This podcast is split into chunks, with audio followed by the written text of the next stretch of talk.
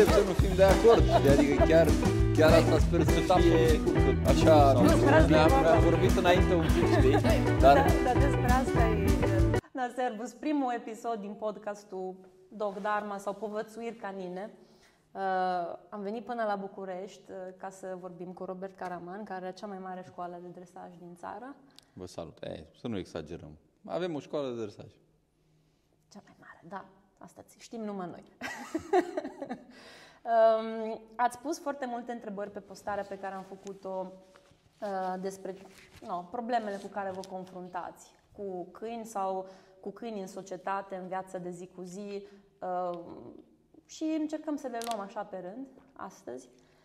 Um, Începem cu un subiect care m, veniți voi la dresaj cel mai mult, ați și întrebat, doi ați întrebat asta, dar asta e problema cea mai mare pe care o văd. Deci oamenii vin și uh, mă întreabă, eu când pot să merg cu câinele fără alesă? Și uh, este o întrebare, zice, eu, deci toată lumea zice, eu nu vreau să facă mare lucru, adică nu mă trebuie să stea în coadă, eu vreau doar să merg fără alesă. Și uh, um, mersul, le, mersul, fără, adică mersul liber așa pe stradă fără alesă înseamnă foarte multe lucruri, de la socializare bună, la un recall foarte bun, la o încredere foarte bună în cuplu stăpân-câine. Și despre asta uh, cred că vreau să fie primul nostru episod, dacă ești de acord. Da, cum să nu, da. E, e, chiar, e chiar un episod greu, începem cu... începem... Cu uh, ce trebuie. Da, Na, um, nu știu, aș aborda uh, mai, mult, mai întâi prin faza cu problemele care se întâmplă, nu? Când, uh, când câinii nu sunt în lesa, știi? Problemele cele mai uh, întâlnite. Adică, eu zic că prima problemă ar fi că un câine se duce la alt câine și latră sau se mușcă. Asta ar fi Păi- o prima problemă. Eu cred că prima problemă este că uh, e ilegal să fie fără lesă. Uh, și ar trebui să fim înainte de toate civilizați și să încercăm să respectăm regulile societății în care trăim și să pornim de la această premisă că dacă uh, dorim să ne lăsăm câinii fără lesă, să-i lăsăm în locuri în care acest lucru e permis. Este părerea mea personală și o susțin. Și de la început vreau să vă spun tuturor că sunt de acord ca Deborah să nu fie de acord cu mine. Deci abia aștept să nu fim de acord. Deja, știi? deja mi-a văzut fața. Deci abia aștept să nu fim de acord, știi? Adică chiar, chiar asta sper să fie așa, nu știu, pinciu de, de inedit al discuției noastre, să nu fim de acord, care ar fi plictisitor, nu? Da. Deci, Um, Eu cred foarte mult în libertate. Tot ce înseamnă adresaj să fie libertate. Uh, și de aia cei, și cei care ați venit și veniți, uh, uh, primele cinci lecții le fac pe lesă de 10 metri, tot o lesă. Dar mm, merg, fă- nu poți să începi o, un, un dresaj sau o relaționare fără încredere. E tu dacă nu dai libertate și vrei doar să ții, n-ai cum să, n-ai cum să, nici nu oferi și atunci n-ai ce să ceri. eu, eu înțeleg perfect chestia asta, numai că, um, așa cum și tu, și eu am câinii mei personal și am umblat toată, toată viața mea, am umblat cu câini peste tot, da?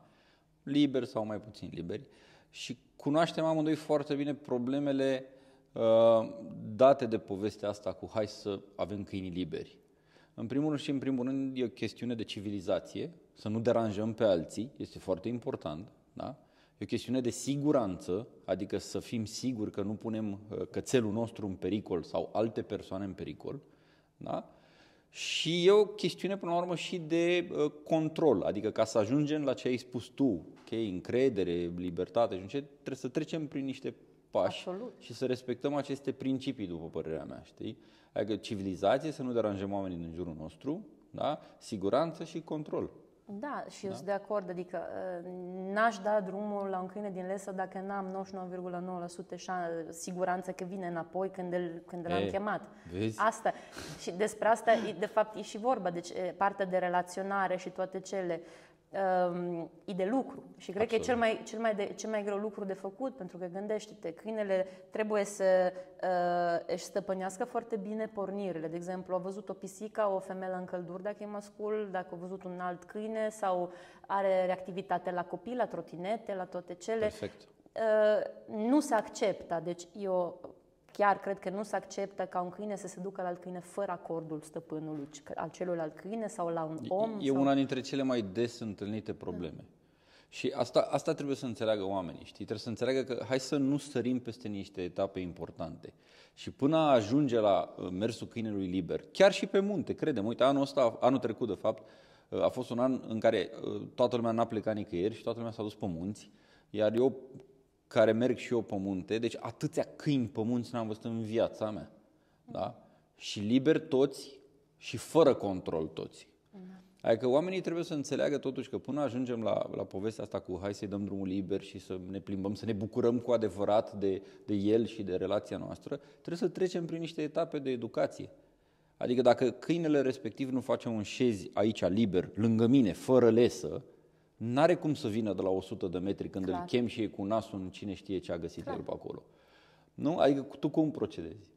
Ca să ajungi la povestea cu... Tot așa, liber. adică cum în primul rând, lucrez la, adică caut, caut toate reactivitățile câinelui. Adică okay. dacă am un câine care o ia, ia pe urma și pleacă după mirosuri, ăla un câine care trebuie lucrat ca să uh, mă vadă pe mine uh, ca ceva mai excitant sau incitant decât un miros sau o minge sau orice altceva. Deci asta e primul lucru la care uh, cred că e bine să lucrăm. Uh, treaba asta cu eu sunt uh, greu să găsești un cuvânt, dar eu sunt bază. Sunt, să zicem, dacă ar fi inele de gândire a unui câine, primul inel prin care trebuie să treacă orice altă gândire trebuie să fiu eu.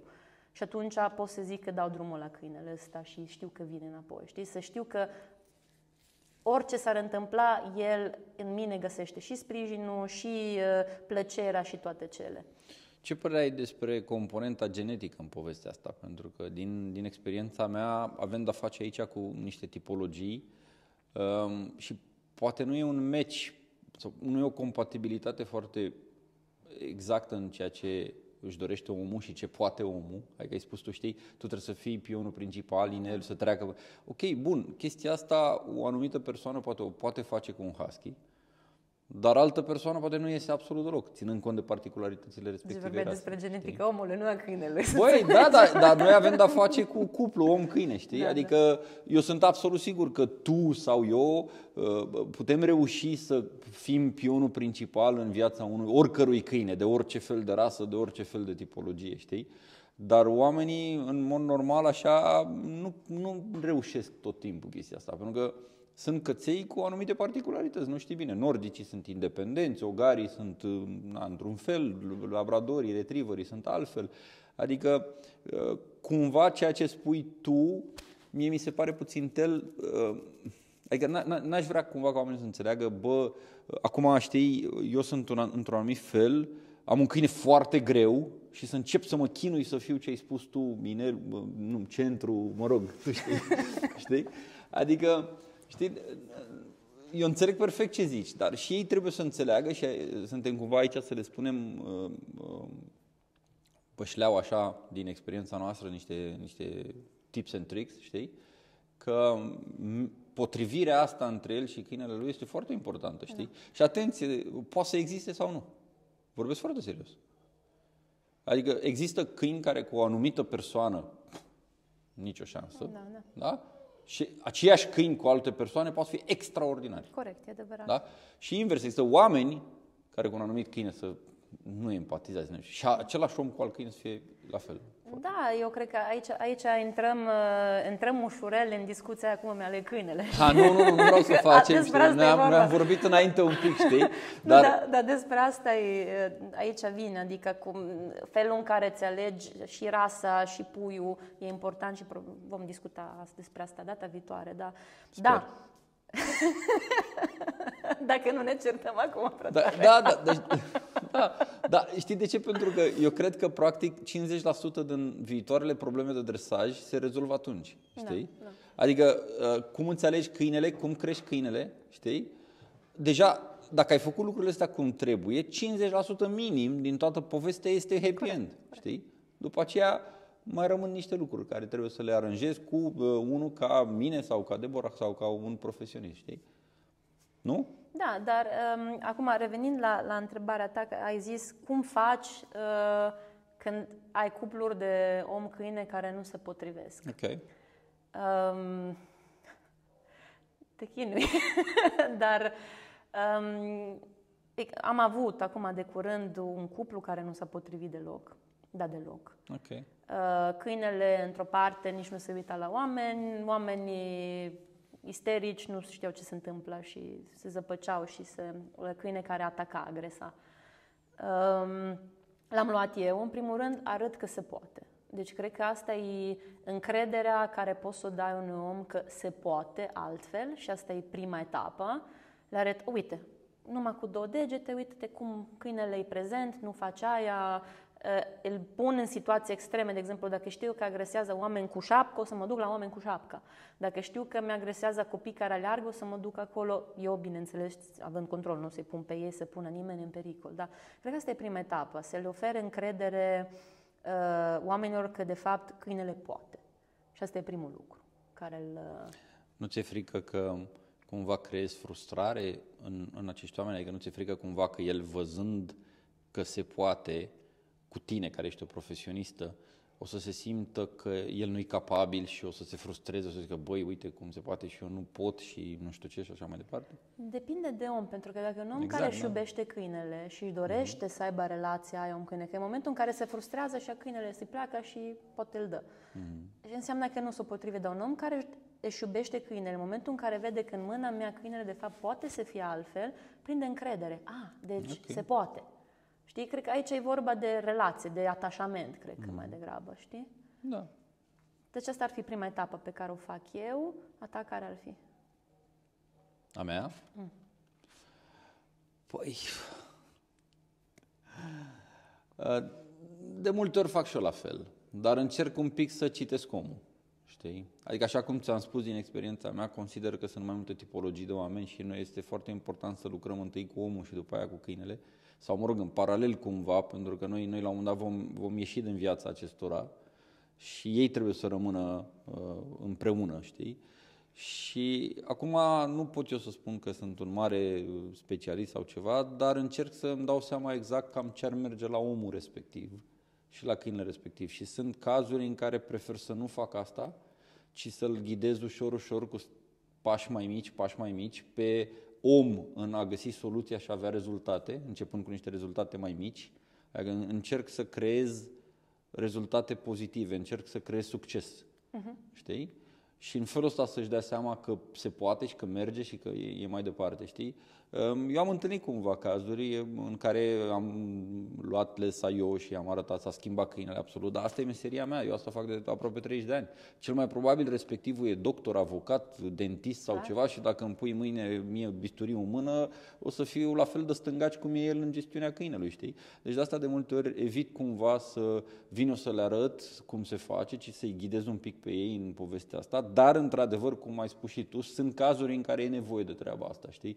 E nevoie nevoie de un wake-up call, adică să le zic, băi oameni buni, străduiți-vă mai mult, da? pentru că uite câinele, uite cum poate să meargă, uite ce poate să facă, hai, wake up, ambalați-vă, dați drumul la treabă, uite la mine, uite că se poate, hai să vedem ce facem, știi? Dar sunt alte cazuri, cum ți-am spus, în care genul ăsta de abordare s-ar putea chiar să fie contraproductivă da, și să creeze da. un pic de, de, de frustrare, știi? Acum, na, nu suntem magicieni. Încercăm și noi să facem ce putem pentru oameni și câinilor, știi? Uneori ne iese, alteori poate nu ne iese, dar să sperăm că fiecare pleacă cu ceva în plus de la noi, nu? Corect, da. Deci câinele liber, nu? Da. Deci întâi și întâi cum facem? Creăm ce ai spus tu, să fim inelul centru, inelul... nu știu. nu că am mai auzit asta la tine, dar niciodată n-am... n-am uh, nu am înțeles-o, dar nu, nu reușesc să o, să deci, replic. Știi? Treaba cu inele e simplă, adică uh, eu văd fiecare instinct pe care îl are câine un inel și atunci okay. avem instinctul de vânătoare, avem tot felul de instincte, știi, de a, da, da. whatever. Și le numesc inele, că practic el, hotărârile pe care le face trec prin aceste inele. Și okay. atunci zic că primul inel prin care trebuie să treacă toate celelalte decizii înainte e eu. Pentru că atunci okay. știu că orice s-ar întâmpla, de exemplu, dracu, astăzi l-am dat jos de pe femeie la încălduri, nu pentru că am zis de te jos, știi? Exemplu, am trecut da. peste un inel foarte puternic, știi? Sau uh, dacă Zen se apucă să fugă după căprioara și am strigat, vine înapoi, știi? Adică lucrurile astea cred că sunt importante. Adică să fiu eu baza din care pleacă decizia, știi, înainte ca, ca virgulă să ia decizia. Ok, chestia asta tu ai construit-o practic în foarte mult timp și cu foarte multă experiență, știi? Da, da, cum, cum, cum ghidezi un om să construiască chestia asta? Ce ar trebui să facă? Păi, în primul rând, lucrez uh, pe lesa lungă, cum am Ok, zis, da, pe asta 10 e. metri. Da, te-am văzut, știi, data trecută când ai venit la noi, folosim foarte mult lesa lungă așa și am zis, băi, noi am uitat cât de sfânt alesă, știi? Am, am un prieten în Belgia care zice, pa, soluția la toate e sfânt alesă, știi? Și să știi că am început și noi să folosim mai mult de când te-am văzut pe tine lesa lungă la clase, știi? Adică chiar, uh, chiar uh, e un instrument pe care să nu-l uităm, da? Și e la baza tuturor chestiilor, Și, lesa apropo, lungă. lesa lungă, nu flexi.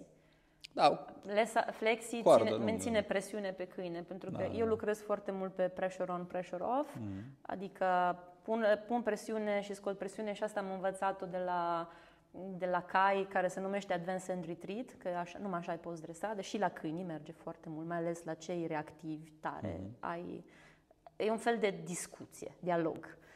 Um, și pe lesa lungă poți să-i oferi o libertate, dar poți să-l tot chem înapoi la tine și să ai mereu acea ață de siguranță și de-aia îmi place foarte mult să o folosesc și, de exemplu, acum am îmbunătățit tehnica, adică față de ceea ce ai văzut tu, acum am început să lucru pe 10 secunde de joacă cu alți câini sau pe ce le place câinelui și dintr-o dată cu venirea la chemare. Am început să introduc asta și câinii merg tot mai bine pe treaba Ok. asta. 10 secunde cu 3 secunde revenire la stăpân. cum decondiționezi de lesa lungă?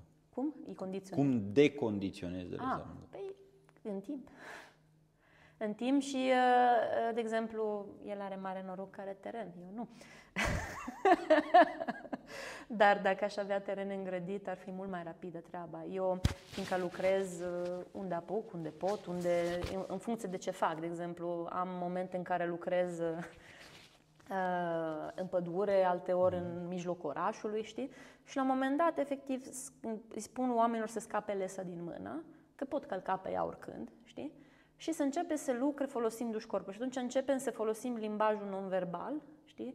Uh, se opresc, șez, culcat, așteaptă aici, nu, nu mai există cuvinte și încep să le zic, ok, acum o să mergem, câinele trebuie să rămână lângă picior, trebuie să se oprească cu tine și trebuie să faci tot asta numai prin semne sau efectiv fizic să pui mâna pe câine când ceva nu merge cum trebuie. Încearcă să nu folosești, să folosești lesa și atunci lucrăm asta o, o perioadă. Și după aceea, bineînțeles, în uh, environments uh, unde nu unde nu sunt foarte mulți stimuli, și atunci pot să-i dau drumul din lesa de tot la câine și să încep să lucru și îmi place să lucru asta în haita.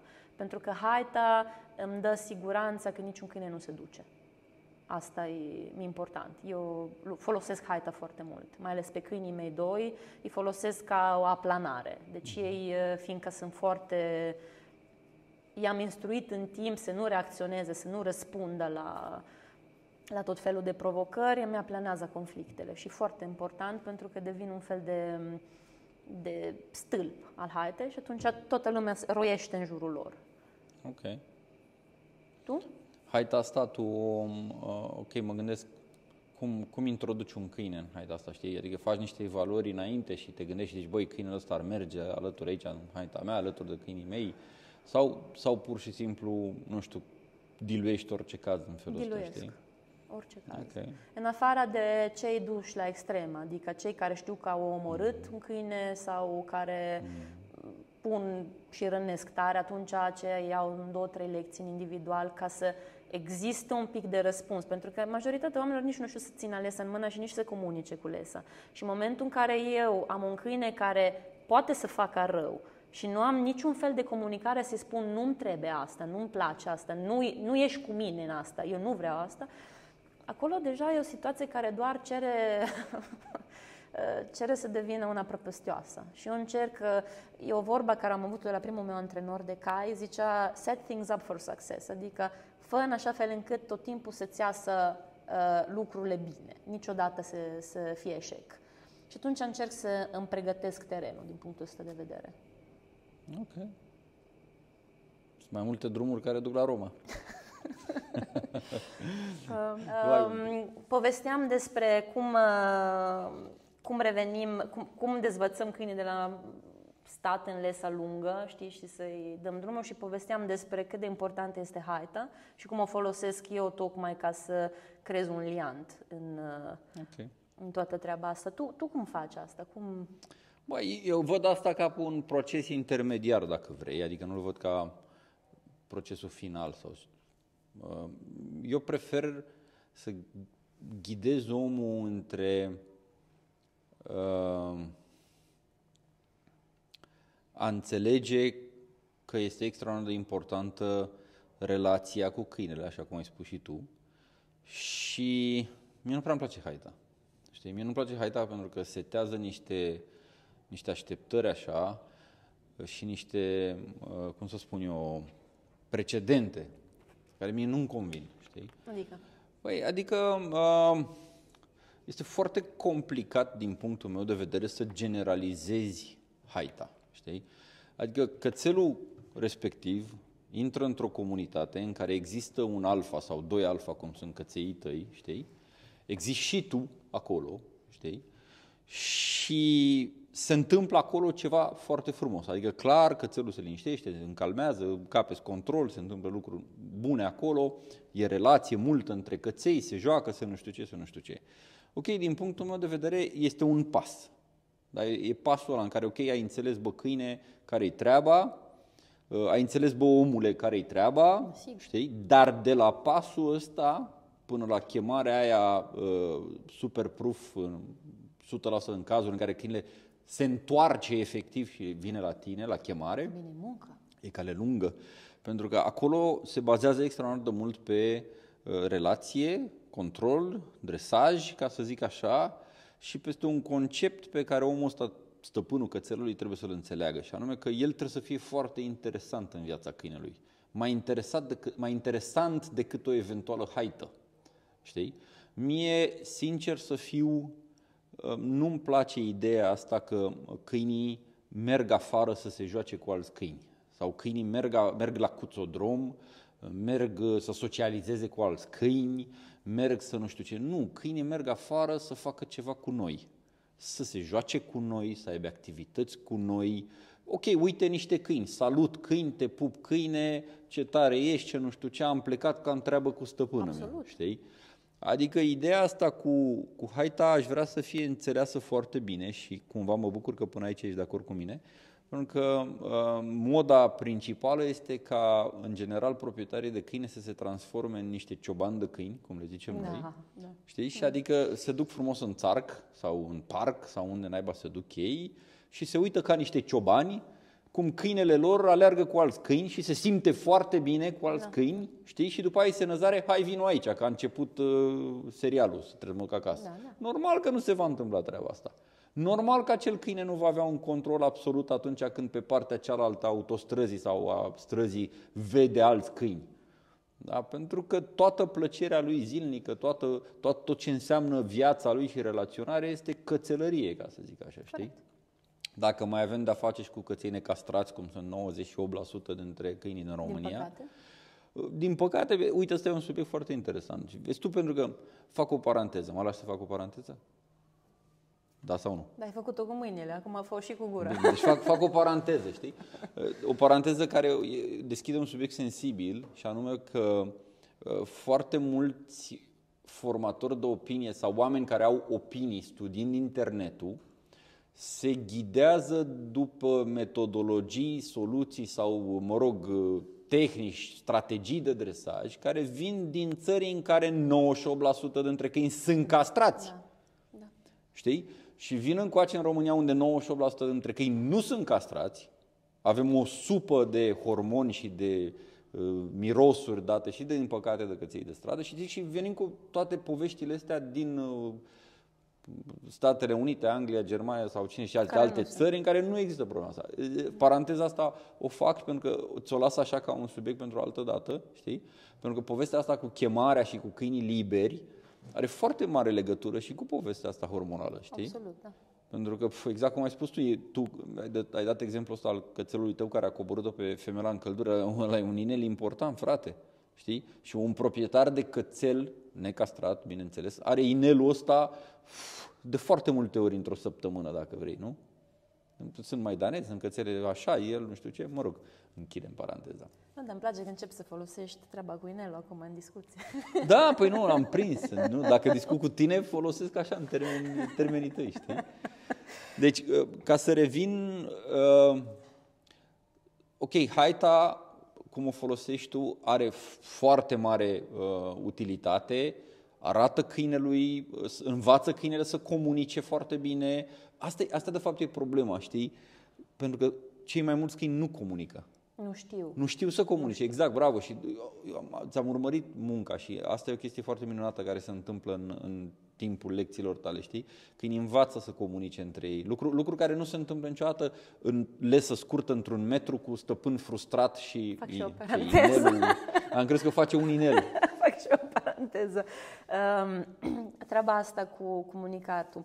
Uh, în primul rând, uh, câinii pe care o luăm chiar și de la majoritatea crescătorilor nu trec printr-un o, o etapă de socializare corectă față de oameni sau față de alți câini în care ei deprind sistemul de comunicare om-câine, uh, câine-câine, știi, nu, nu există asta. Și de obicei pui pleacă și mult prea repede de, între, de la cuib și de la mama, pe la 6-8 săptămâni deja au plecat, dacă nu mai repede și asta e o mare problemă. Și cred că mai întâi, adică eu asta fac la toate cursurile de grup sau orice curs de ăsta. În primul rând, chem oamenii la o lecție teoretică, ai fost și tu prezent când am venit aici, în care vorbesc despre limbajul canin. Cum comunică ei și cum putem înțelege când să intervenim sau nu, pentru că în momentul în care eu încep să creez o haită, eu de fapt încerc, învăț fiecare câine sistemul de comunicare al tuturor. Deci dacă noi suntem în România, vorbim română, corect? Dacă câinii sunt între câini, trebuie să vorbească câinește, ghilimele, da? Ei, dacă un pui care a fost crescut sau un câine crescut fără asta, are nevoie să învețe până unde e limita și să nu fie corectat de, alți câini, de alt câine. Să știu eu să pot preveni. Și atunci câinii încep să deprindă anumite semnale, calming signals, dacă vorbim despre asta. Și la asta mă ajut, de asta eu mă ajut de haită. Eu nici de cum la lecțiile mele nici de cum nu este joacă într-una. Deci am probabil primele 5 minute sau 10 minute dacă e haita proaspăt făcută, în care lucrez cu fiecare om la câinii mai rău mă duc eu răi, adică mai dificil de dus, mă duc eu și uh, uh, integrez eu și învăț ce bine să facă și ce nu-i bine să facă, că, că altfel dacă am avea, de obicei am șase câini care de obicei sar sau latră la alți câini, dacă îi las pe ăștia să dea comunicare, o să fie un haos și atunci trebuie să fiu acolo. Dar după ce se întâmplă asta, ă, folosim efectiv haita doar ca distragere ca să revenim la nelu de la stă, omului, știi? Nu-mi place să folosesc cuvântul stăpân, omul câinelui. Și atunci asta, de aia zis că te mir că sunt de acord cu tine că sunt, pe treaba asta că nici de cum câinele uh, trebuie să ajungă să iubească mai mult interacțiunea lui cu uh, o veveriță sau cu alt câine sau cu un copil decât cea cu mine. Deci câinele trebuie să iubească mai mult ceea ce face cu mine. Deci ce, ce spui tu, da. Uh, știi, aici ar trebui să fie o terță persoană, știi, alt, alt dresor, că și vorbea, doi, doi dresori sunt de acord că al treilea e prost. Deci cumva am reușit să, să nu fim de acord. Dar pentru că amândoi avem grupe și clase într-un fel sau altul, suntem de acord cu povestea asta, știi de ce? Pentru că clar asta, asta face parte din avantajele lucrului la grup, știi? Pentru că generalizăm comunicarea între câini, fiecare cățel vine cu un grad sau mai, mare de so- mai, mai mic sau mai mare de socializare. Chiar și puiul la două săptămâni când a plecat de la măsa și de la cuib de acolo, știe el niște chestii de, de comunicare, ca să zic așa. Problema cea mai mare pe care o văd eu e că după aceea nu reușesc să generalizeze într-un mod clar această comunicare. Adică socializarea respectivă nu se întâmplă cum trebuie. Adică, ok, latră ăla, îl mușcă ăla, nu știu ce, clar că țelul ăla a plecat cu niște, adică rămâne cu niște deficiențe de, de comunicare, da? Ok, s-a mai jucat cu cățelul lui vecinul, lui vărul, nu știu care, a învățat el acolo niște lucruri, dar generalizarea acelor lucruri, adică să le vadă și la alt câine, să comunice și cu alt câine, să comunice și cu alt câine și într-un mod ok, atenție, nu un lesă legat, spânzurat da, și da, ăla da. care latră la gar și nu știu, aia nu socializare, da? da, da? La fel, nici dacă mă duc în parc și îl bat trei câini de șapte ani, pe ăla de un an, la fel nici aia nu-i socializare, știi? Da, eu cred Adică că... ceea ce se întâmplă, scuză-mă, ceea ce se întâmplă la clasele tale, ca și la mele și în general cam la orice clase dacă sunt făcute cu cap, este această generalizare a socializării într-un mod controlat, căței învață să comunice unii cu alții, oamenii învață cum comunică căței și își învață propriul câine, învață să-și cunoască propriul câine, pardon. Da, corect. Nu? Corect și uh, pe lângă asta, import, foarte importantă, cred că uh, să, să, să denumim un pic sau să definim termenul ăsta de socializare. Pentru Da, că oamenii clar. înțeleg socializare, adică câinele meu se Cățelărie. duce și face și se joacă cu toată lumea. Nu, e- Ei, nu e asta. Socializarea nu e asta. Eu am definiția mea, dar aș vrea să aud pe a ta. că- Ah, socializare e foarte simplu. Socializarea, în primul rând, oh, doamne, e un subiect, am plecat de la câinele liber și ajungem la uh, manual de dresaj, știi? Pentru că, iarăși, e o chestiune pe care o întâlnesc foarte frecvent, știi? Socializare, socializăm. Socia... Unii mai spun sociabilizare, lucru care mă enervează pe mine foarte tare. E socializare, da? Ei, și aici uh, uh, avem așa, oamenii trebuie să înțeleagă că sunt trei chestii mari și late și total diferite. Și aici iarăși sunt eu curios dacă tu ești de acord cu mine. Pentru că există așa, socializarea la mediul înconjurător, adică obișnuirea cu tot ce înseamnă mediul înconjurător, da? socializarea cu alți oameni, adică obișnuirea cu alți oameni și cu limbajul om-câine, sau mă rog, câinele să înțeleagă exact ce se întâmplă acolo.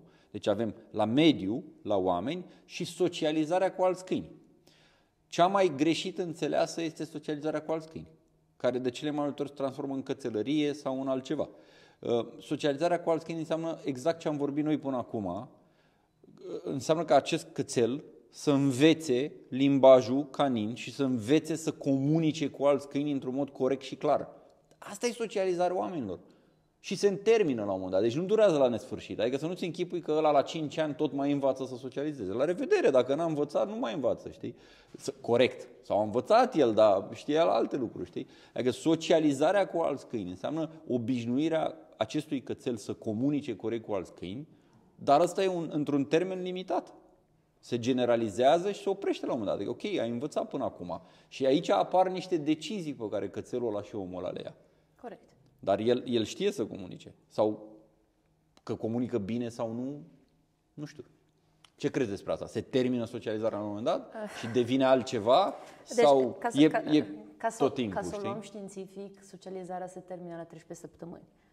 Adică, ca să o luăm așa, uh, ca și etape de dezvoltare a creierului și uh, sunt foarte de acord cu tine cu cele trei uh, direcții de socializare, aș adăuga o a patra, nu ca di- direcție, dar mai degrabă le întregește pe toate, este revenire uh, de la șocuri și uh, uh, uh, managementul stresului. Uh, Da. Asta e, e, să zicem, ca și al șaselea simț, știi? Okay. Uh, Cel mai, uh, cel mai important, cred că e asta în orice, dacă uh, avem un câine reactiv, e reactiv pentru că nu reușește să-și revină de la un anumit stres, corect? Și atunci el direcționează acea energie stresantă înspre ceva că trebuie dat afară, da? Că de-aia facem schimbări de direcție de mers sau facem câinii să dea din picioare, corect? Ca să dea afară excesul. Cu cât mai repede câinele își revine de la stres, cu atât mai repede uh, poate să socializeze corect și e mult mai deschis mental să priceapă și să uh, încerce să înțeleagă și să comunice altfel, corect?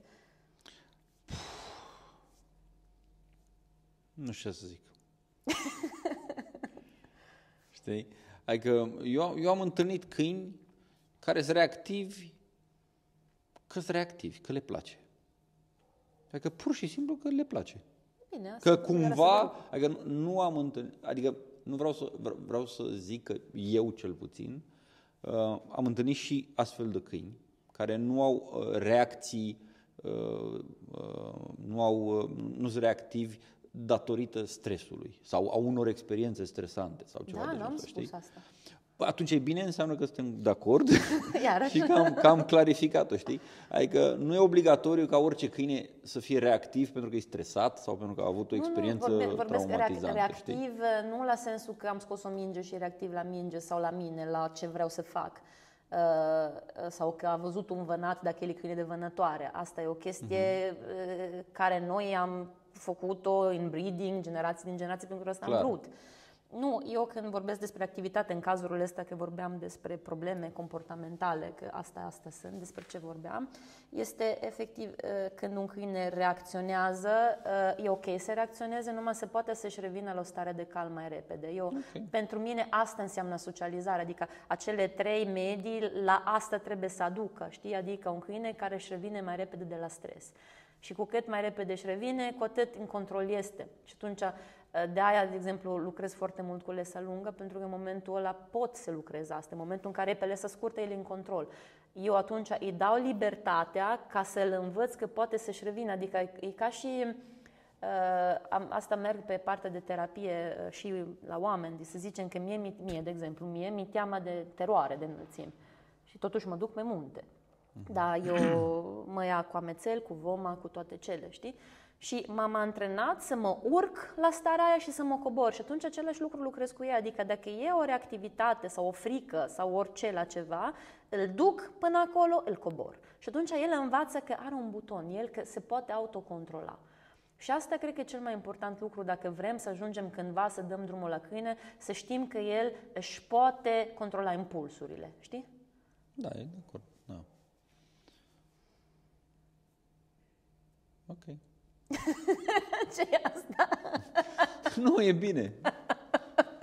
E ok. Știi? Lucrăm, bă, lucrăm, lucrăm pe lesă lungă, că de acolo, a- știi, lesă lungă, haită, deci sunt pașii, știi, pe care tu îi faci. Ai odată lesa lungă, ok, haita, ok, și după aceea am zis amândoi că uh, totul e preluat cumva de o bună relație cu stăpânul, să înțeleagă că nu este uh, despre cățelărie și socializare la infinit, nu? Despre uh, a vedea dacă sunt probleme, reacții de, generate de stres sau de proastă, uh, mă rog, socializare, așa. Acum, care e următorul sau care e următorul pas? Sau cum... Pentru mine, de, fiindcă suntem aici și aici se învâr mai multe lucruri la Ringstar, um, uh, eu, de exemplu, um, vorbeam acum despre lăsatul câinele, câine, câinelui, scuzați română, româna mea mai, mai, mai se duce. Um,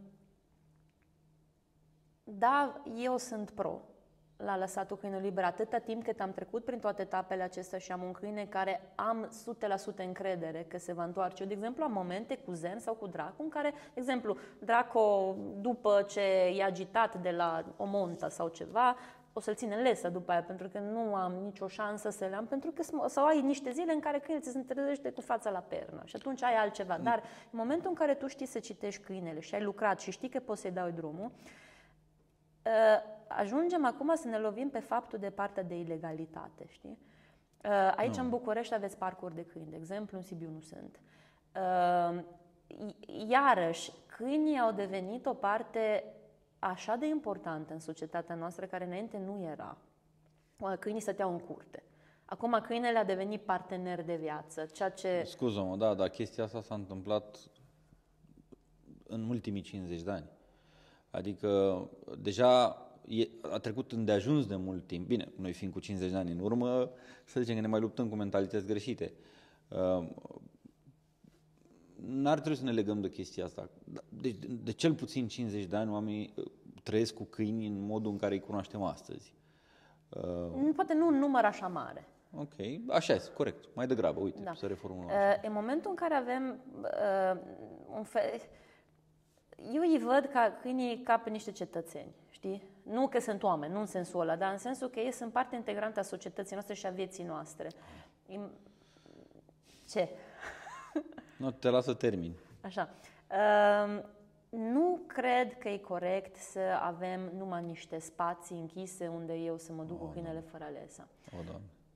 Lasă-mă să termin. Te las să termin, dar abia aștept să termin. Eu uh, de, mult, de multă vreme m-am stat și m-am gândit ce fain ar fi dacă odată la șase luni să trebuiască să dai o atestare cu câinele tău de familie, în care dacă o treci, ai ricolul, nereactivitate și toate cele, se pot să umbli fără alesa Nu și s-a, să n-ai n- probleme. n-ar trebui să inventăm noi roata, nu s-a întâmplat în nicio societate civilizată, dar există modele ce ar putea fi luate din societățile civilizate. Pentru că, atenție, tot, toată această educație pe care noi o vedem în străinătate, știi, și ne mirăm, mamă, cum merg ăștia cu câinii până moluri. Și până... S-a întâmplat tot forțat. Adică nu s-a întâmplat așa, hai că gata, suntem noi civili. S-a întâmplat investind în educație, investind în, în reguli și în amenzi, da? Investind, atenție, într-un sistem clar de asigurări care gestionează răspunderea proprietarilor de căței și în ultimii 50 de ani s-au rezolvat foarte multe probleme, știi? Corect. Uh, ai terminat? Poți să spun eu acum ce cred sau mai te-am Mai aveam, da. Hai zi, zi, zi, zi.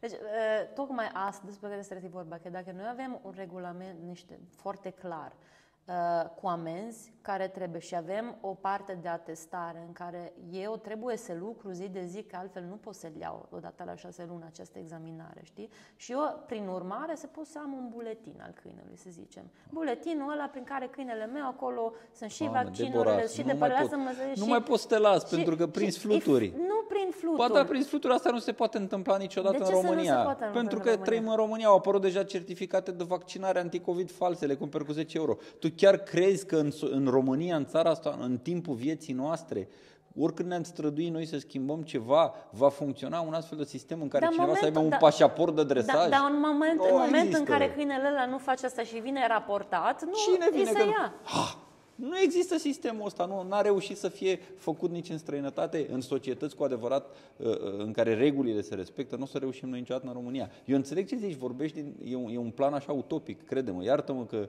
na, uh, dacă vrei, putem prelua exemple din străinătate și anume, uite, în Suedia, de exemplu, e un sistem al asigurărilor extraordinar. Și atunci nu-ți permiți tu, ca proprietar de câine, să ai un incident cu câinele, pentru că ai două chestiuni. Dar sunt mai multe țări care aplică sistemul ăsta, știi? Dacă tu ai un incident, una la mână, există o asigurare obligatorie pentru toți câinii, ca RCA-ul la mașină. Da? Pentru, în unele țări pentru anumite rase, clar, în alte țări pentru toți câinii, și diverse reguli pe, pe schema asta, știi? Și e un RCA. Și se întâmplă să ai un incident. Nu știu, cățelul tău mușcă alt cățel sau îl mușcă pe unul sau ceva, știi?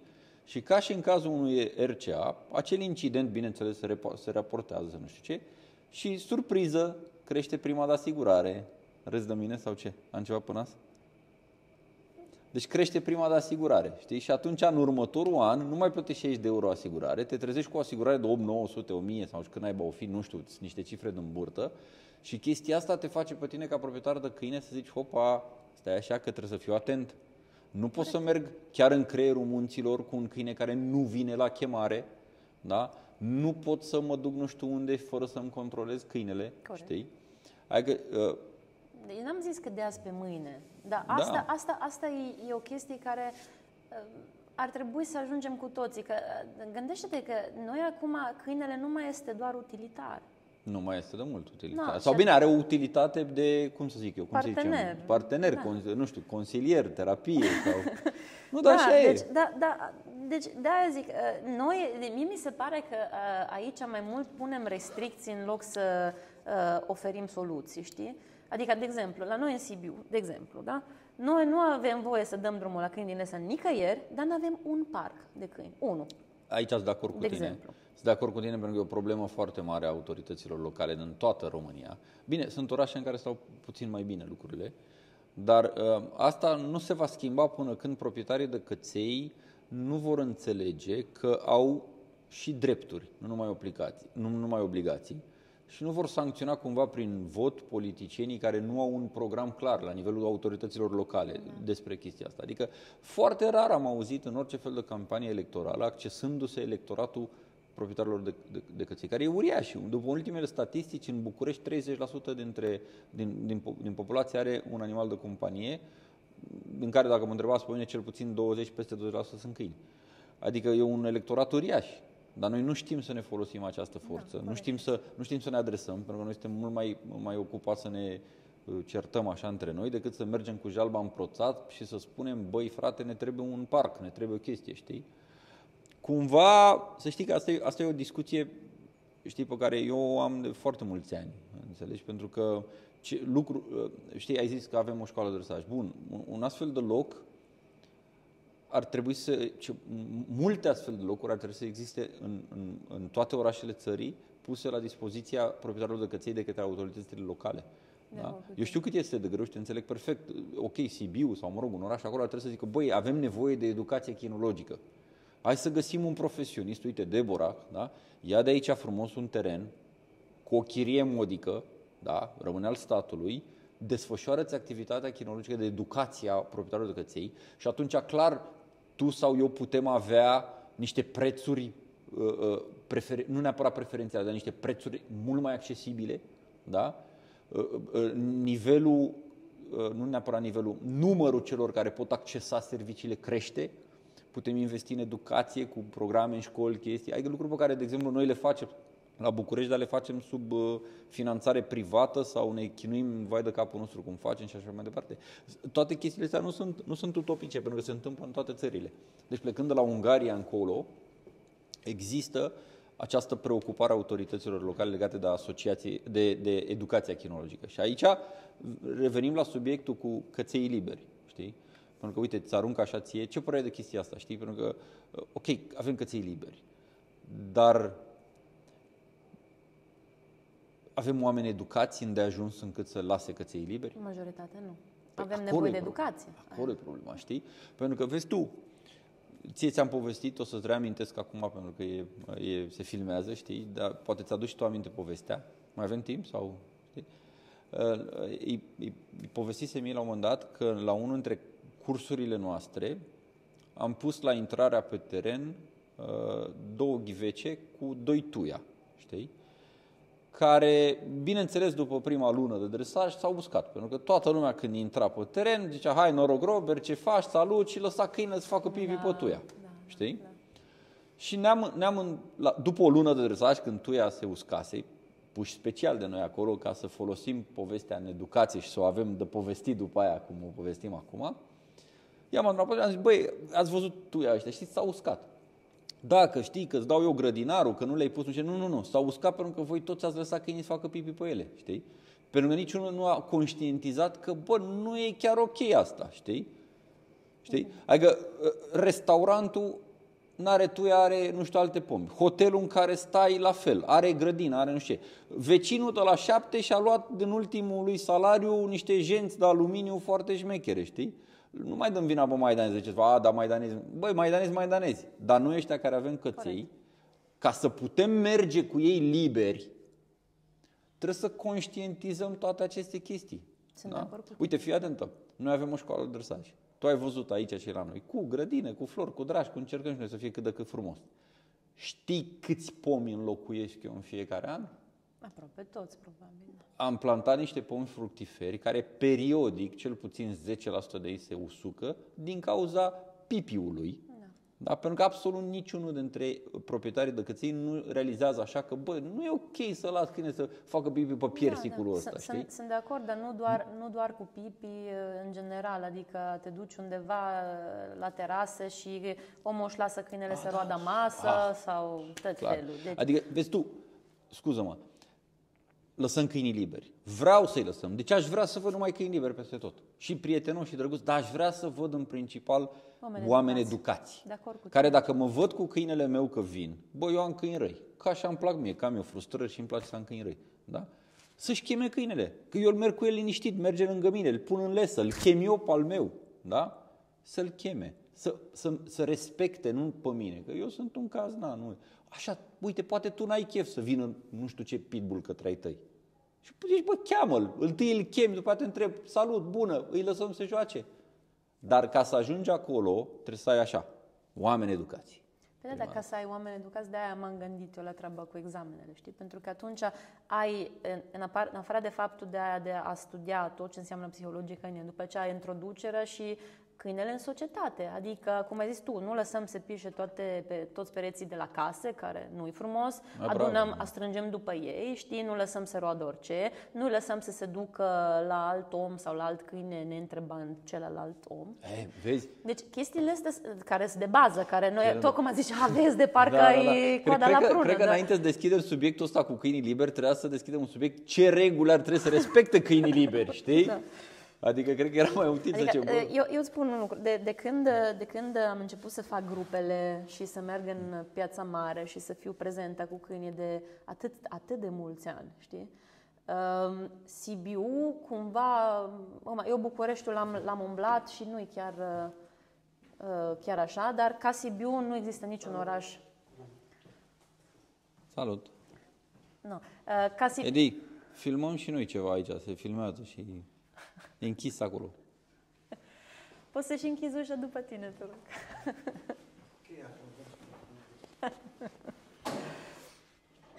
Așa. Um, orașul s-a schimbat și cred că e unul dintre cele mai, da. sau dacă nu cel mai dog-friendly oraș din, din România. Adică tu poți să te duci la o grămadă de restaurante, o grămadă de terase, în bancă, în librării, poți să te duci în foarte multe lucruri, dar asta a fost muncă și gândește-te că munca de multe ori gratuită. Că, Ai stabilit precedente. Da, și atunci oamenii, deci asta mă, mă bucur când sunt în Sibiu și merg undeva, lumea nu mă mai întreabă mușcă, mă întreabă ce frumos, ce rasă e, cum se numește, uh, câți ani are. Deci deja e altceva și ne îndreptăm spre altceva și asta e dorința mea în general, adică să avem oameni educați, oameni implicați, pentru că până la urmă avea un câine ca și cum ai crește un copil până la urmă, pentru că tu crezi un membru al societății. Că asta, asta da. am făcut să devină câini. Păi ai spus, ai spus mai devreme că sunt niște cetățeni căței, știi? Da, sunt niște cetățeni, da, sunt niște cetățeni cu reguli și obligații, dar și cu drepturi, știi? Dar până la drepturi trebuie să demonstrăm că sunt uh, niște cetățeni civilizați, cu niște oameni civilizați. Ori aici, din păcate, avem foarte mult de lucru. Uh, și n-aș vrea cumva, uite, simt nevoia să punctez un lucru cu care S-ar putea să nu fii de acord cu mine, dar abia aștept să... E prea, prea începe să fie plictisitor așa, să, fii, tu, să fim de acord tot tu, timpul. Tu vrei știi? să nu fim de acord, da? Nu, nu fii atent. Deci știi ce remarc eu așa în ultima perioadă? În, pentru că, atenție, e o generație anume acum care are câini, știi? Nu o să o numesc, dar o recunoaștem cu toții, știi? Și dacă oamenii sunt cumva mai liberi și au crescut mai liberi și sunt, e o chestie așa, bă, au tendința să facă chestia asta cu câini, știi? Da. Și cumva, știi, dacă noi suntem așa mai, mai nu știu cum să nu spun, hai să nu, să nu, nu, nu, că eu asta vreau să nu, să nu rostim să nu niciun fel de cuvânt în ăsta, știi? Dacă noi suntem mai libertini cumva, să nu răsfrângem chestia asta uh, uh, asupra unor căței pe care nu-i controlăm, dar, știi, uh, uite, hai să-ți dau niște exemple. De exemplu, văd, văd, văd foarte mulți oameni în, în parcuri, pe stradă sau în pădure sau și în munte și așa mai departe, care, băi, n-au niciun control asupra câinului. Dacă îmi zic niciunul, niciunul, știi? Și sunt așa relaxați ei frumoși și se plimbă ei cu cățelușul lor, da? care cățelușul lor se duce călărește un câine în stânga, dărâmă un copil pe bicicletă în dreapta, da, da, da. sare pe pantalonii lui nu știu care în stânga și ei afișează așa un zâmbet tâmp și fac bobiță, bobiță, hai la mă, vai, ce nesimți sau cine și da. tâmpenie de genul ăsta, știi? Băi, eu pe ăștia îmi vine să-i strâng de gât.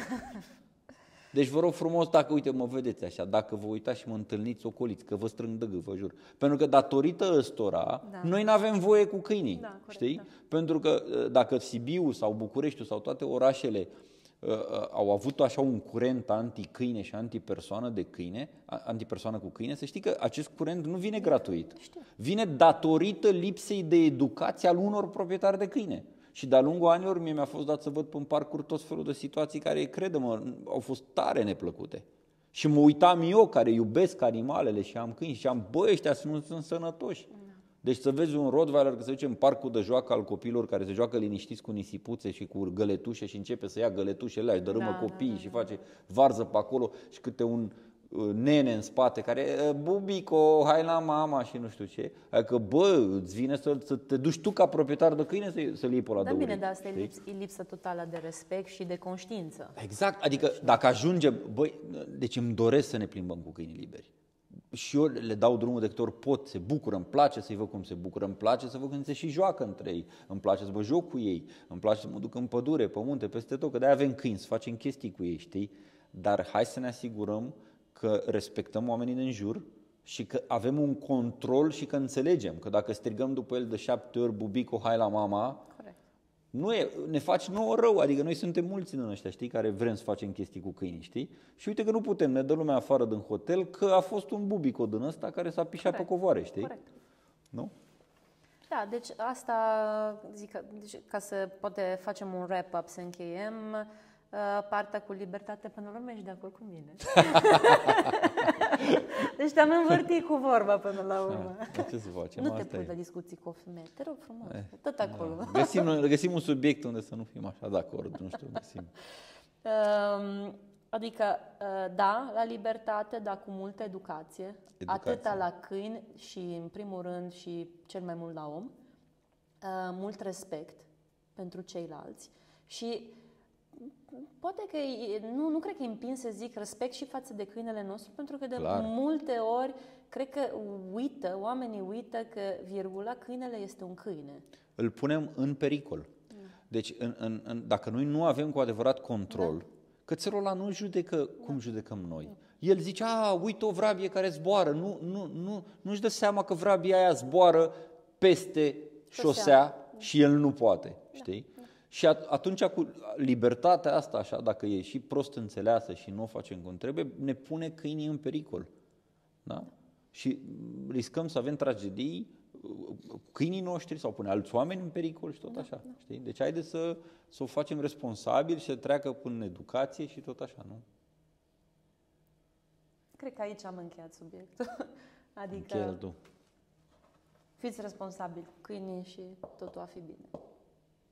Deci eu am zis, am oferit una cu care mă lovesc eu foarte mult cu oamenii care vor câini liberi. Și am vorbit despre cum, uh, cum abordăm destul de bine. L-am abordat din toate punctele de vedere, și ca lege, și ca educație, și ca adresaj. Așa. Tu, care e al doilea lucru cu care te lovești tu cel mai des cu clienți și care trebuie înțeles într-un alt fel? Mai, deci, uh, comunicarea. Asta am mai spus-o. Uh, una dintre cele mai mari probleme pe care le văd la oamenii care ajung la mine este o comunicare greșită cu câinele. O comunicare greșită care vine din antropomorfizarea câinelui și din tot felul de idei preconcepute și tot felul de stereotipuri care se, se regăsesc în zona asta, știi? Adică comunicare proastă. Nu înțeleg exact cum funcționează mintea câinelui, nu înțeleg exact cum funcționează un sistem clar de comenzi, nu înțeleg exact cum ar trebui să vorbească sau să se adreseze câinelui. Comunicare înseamnă nu neapărat verbală, comunicare verbală, non-verbală. Deci toată comunicarea este, este greșită, știi? Adică, e momentul în care noi ne uităm la câine ca și cum nu ar fi câine. Și, practic, am citit, uite-te, despre asta chiar azi dimineața de la, nu știu, a apărut pe Facebook, nu, cât sălare avem de asta. Zicea că, uite-te la câinele tău ca și cum ar fi un câine, că sunt deosebiți când sunt Da. câini, știi? În momentul în care tu încerci să uh, te comporți cu ei ca și cum ar fi niște oameni, tot ce faci Absolut. este să-i Da. faci să fie la fel de stricați. Asta, dacă mă întreb pe mine, asta e cea mai mare problemă a anilor ăstora, și anume antropomorfizarea câinilor, atribuirea de trăiri și calități umane și comunicarea în consecință, știi? Adică oamenii nu înțeleg exact că sunt niște câini care funcționează simplu, frate, au o minte de câine, destul de simplu dacă te pricepi un pic și vrei să o înțelegi cu adevărat, știi? Și atât.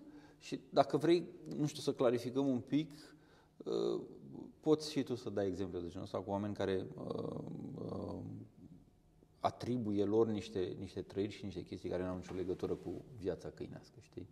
Adică, nu știu, câinii nu mint niciodată, câinii nu se prefac, dar câinii nu se răzbună, atenție. Deci, Ce zici să abordăm un pic lucrul ăsta, un pic mai, eh, din punct de vedere, un pic, numai că nu e meseria noastră, sociologic vorbind. În ce crezi că oamenii au început să facă asta? Oh, de ce vorbeam noi mai devreme? Și anume pentru că au multe probleme. Toți avem. Adică și eu, și tu, și, și marea majoritate a proprietarilor de căței. De fapt, vezi tu, depinde de ce ții câine. Vezi tu?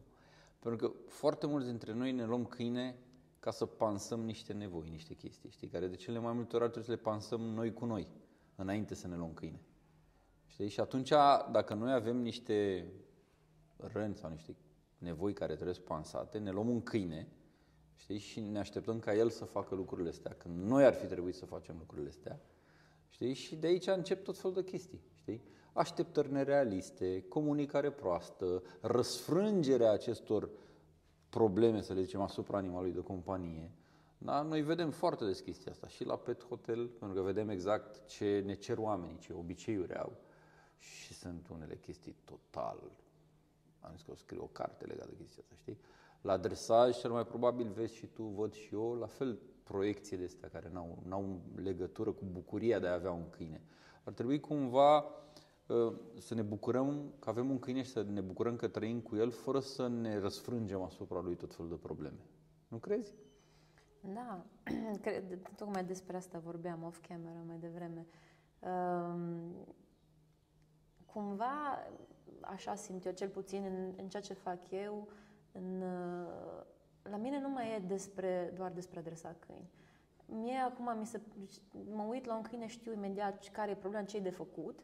Mi-e ușor, mi-e simplu, că asta vine cu timpul. Ceea ce uh, e un challenge în fiecare zi, de fapt, este uh, ce faci cu omul. În sensul că omul vine cu un set de traume și un set de anxietăți care se revarsă asupra câinelui. Câinele are două variante în momentul ăla. Ori devine și mai anxios, ori devine apărător.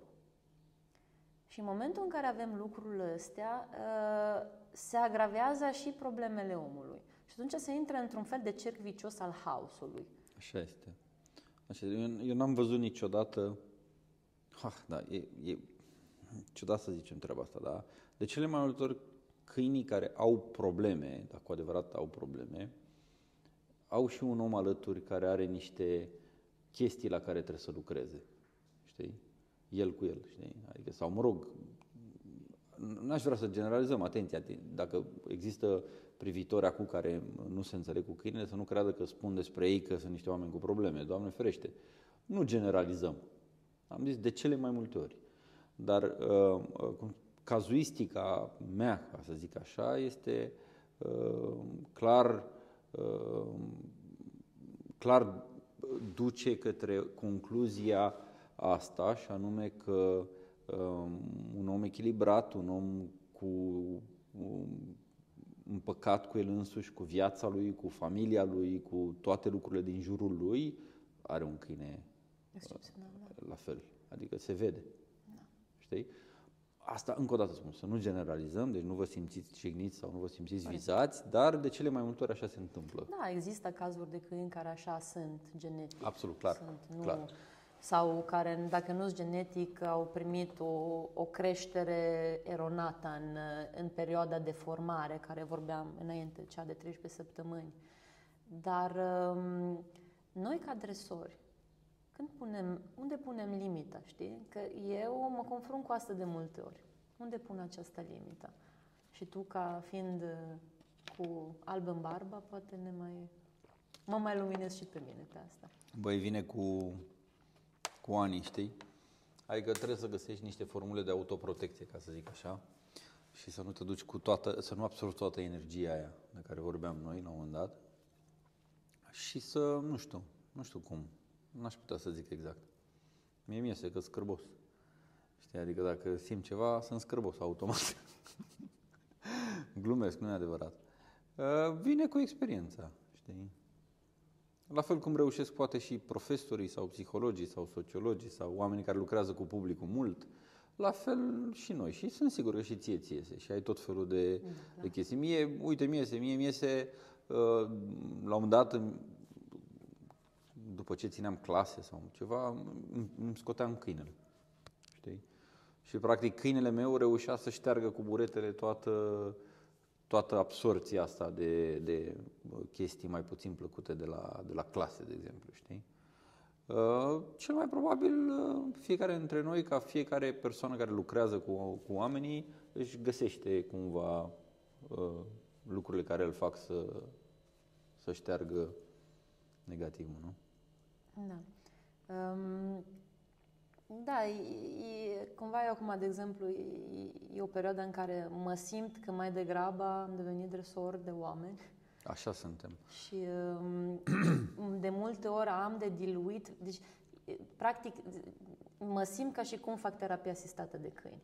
Da. Adică nu, tot, nu toți oamenii, deci nu toți cei care vin, dar să zicem că pe lună să am șase cazuri cel puțin minim, șase cazuri de oameni care prin câine își gestionează multe, multe, multe traume. Și uh, sunt momente în care mă simt mai degrabă psihoterapeut. știi? Așa este, tot timpul așa este, tot timpul așa este, pentru că uh, le spun tuturor celor care mă întreabă, ok, uh, cum e să fii dresor sau vreau să fiu dresor, zic, băi, noi nu lucrăm cu câinii, lucrăm cu oamenii întâi și cu câinilor cumva. Dacă am lucrat cu câinii, cred că am fi cei mai fericiți. Adică, na, pai, deci eu aș fi cel mai fericit să lucrez numai cu un câine, știi? Dar atunci când ești, ai un rol de consilier, dacă vrei, sau un rol de intermediar între om și câinele lui, automat trebuie să-ți adaptezi comunicarea, tehnicile și mm, prezența uh, pentru a te face cât mai bine înțeles și a transmite cât mai bine informația și a adresa, un, a adresa uneori problema fundamentală pe care o are acel om legat de câine respectiv. Nu suntem noi psihologi, atenție, să nu ne înțelegeți greșit, dar există oameni, de exemplu, uite, exemple, dacă uh, îl, îl au pe nu pot și nu o să le iasă niciodată. Știi? Zice, a, eu niciodată nu o să reușesc asta, a, niciodată nu o să-mi iasă. Există oameni care au neîncredere tot timpul. Există oameni care sunt prea duri tot timpul. Există oameni care sunt uh, Prea posesivi. prea posesivi, prea, prea, un- unii sunt prea slabi, alții, nu știu, nu ascultă. Știu ei. Și Sunt foarte multe tipologii pe care cel mai probabil le întâlnește orice persoană care lucrează cu oamenii, Oameni, știi? da. Numai că diferența este că noi cumva trebuie să f- lucrăm între om și câine, adică noi trebuie să-l luăm pe ăsta cu toate chestiile lui, știi? Și să-l împăcăm cu ăsta la altul, care și ăsta are toate chestiile lui, Da, da.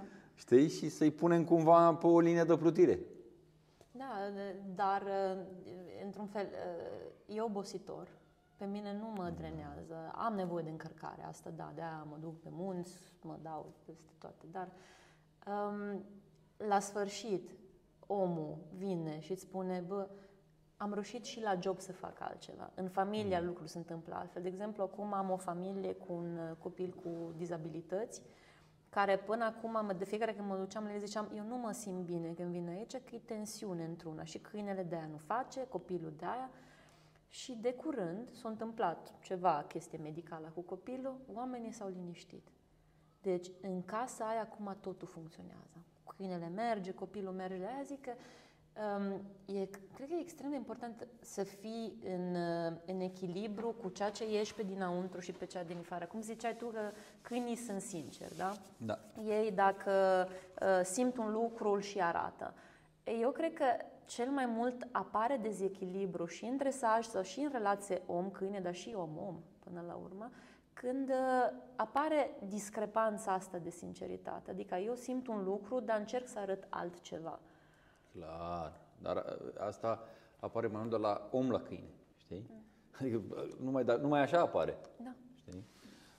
Mă rog, nu, nu vreau să mergem într-o sferă așa a dresajului care o, nu știu, asimilăm prea mult cu psihologia. Nu e treaba noastră asta, știi? Dar e bine ca oamenii să înțeleagă un picuț că dresaj, știi? Nu înseamnă așa să programezi un câine, știi? Îi bagi în cap niște lucruri, după care îl trimit undeva și gata, apos eu pe butoanele alea și mă ascultă și dacă nu se întâmplă asta, e dresorul prost. Doamne ferește, nu există așa ceva. Uite, asta că tot m-ai întrebat. E o chestie care mult mai rar ca în, în, în trecut, dar o întâlnesc încă și acum. Povestea asta, știi, îl, îl dau la dresaj să mi-l dreseze nu știu care și eu să vin să fac nu știu ce, știi?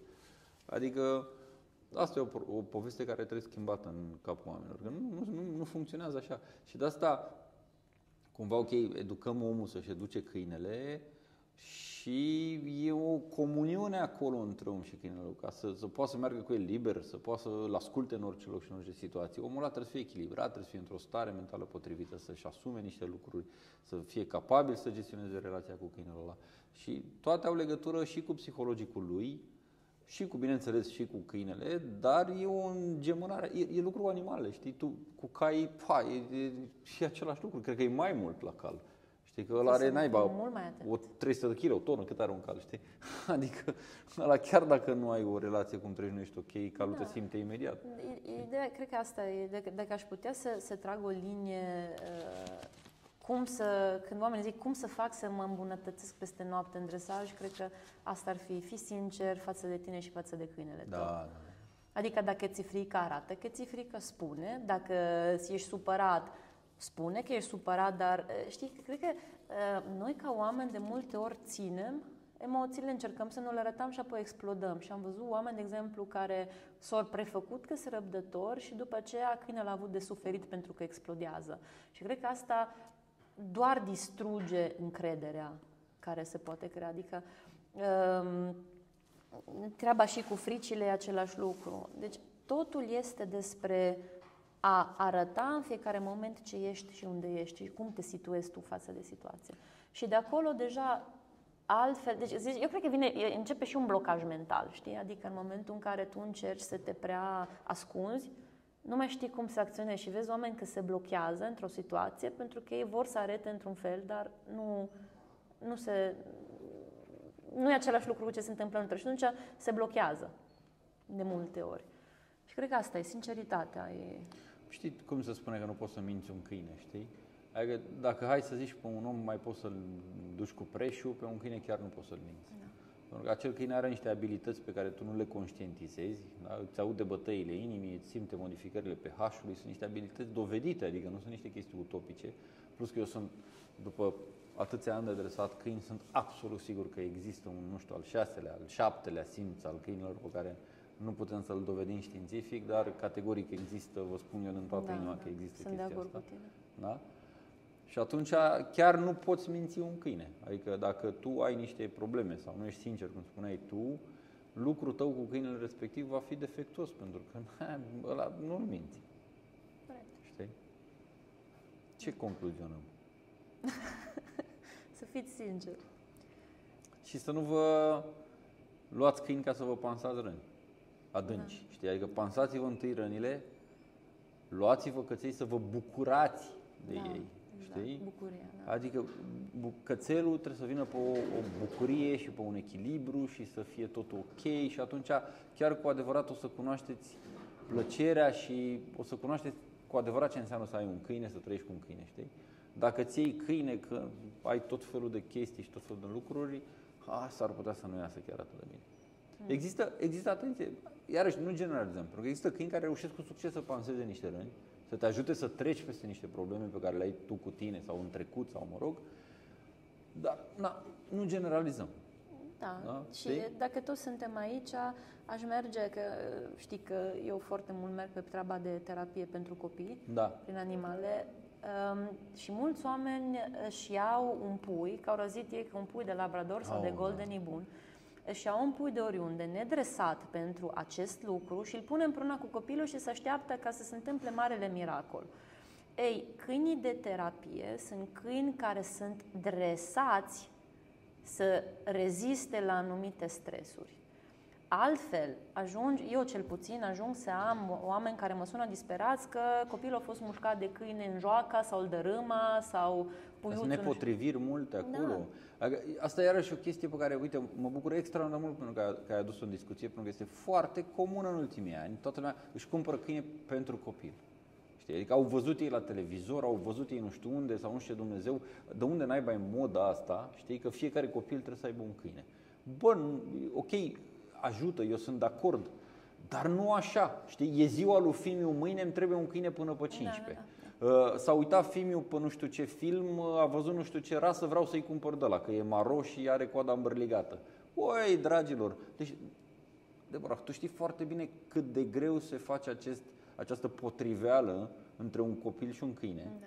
Și din punctul meu de vedere ar trebui să treacă neapărat prin uh, consilierea unui specialist care să uite să vadă, ok, care, cum e familia, cum e copilul, cum este spațiu, cum e, toată, cum e timpul și ăla să zică, băi, cred că ok, ar trebui să iei un câine de ăsta și după aia să, să consilieze și achiziția, de unde îl ia, cum îl ia. Cum îl ia, da, pe care că, să-l ia, absolut, cum să-l crească. Da, la noi, noi, noi vedem foarte des chestia asta, câte un puștulică de șapte ani cu dita mai uh, boxerul nebădăios. Da. Știi? Și nu l-am luat pentru copil. Păi ce să facă ăla? Că nu e chiar așa, știi? Adică uh, mă bucur foarte mult că ai ridicat discuția în, uh, în sensul ăsta, și, dar sper să o abordăm o dată pendelete, pentru că e un subiect foarte tare ăsta și chiar aș vrea să-l discutăm o dată. Și nu știu cum să-l numim, copilul și câinele, când ne luăm copil, când, nu, când ne luăm câine, când facem copil, nu știu cum vrei tu, știi? Dar e, e super important e super important și aș vrea să știu și părerea ta despre chestia asta și cel mai probabil oamenii vor avea foarte mult de învățat. Ar trebui să fie un, un subiect ăsta pentru cei care n-au câine. Da. Știi, adică așa să-l și, să și spui, știi? Nu aveți câine, uite ce vă zicem despre Facem următorul asta. podcast așa? Da. deci să concluzionăm asta de acum. Despre, am vorbit despre sinceritate, am vorbit despre um, mai multe, de fapt. Am vorbit foarte, foarte mult despre psihologie, despre cum, de fapt, să ne luăm un câine ca să trăim alături de el în bucurie și nu prin frică. Cred da. că asta e. Și cred că cu asta vă și salutăm de la Ringstar. Că a fost o discuție mai așa, consistentă, fără inele astăzi. și ne vedem data viitoare. Pa!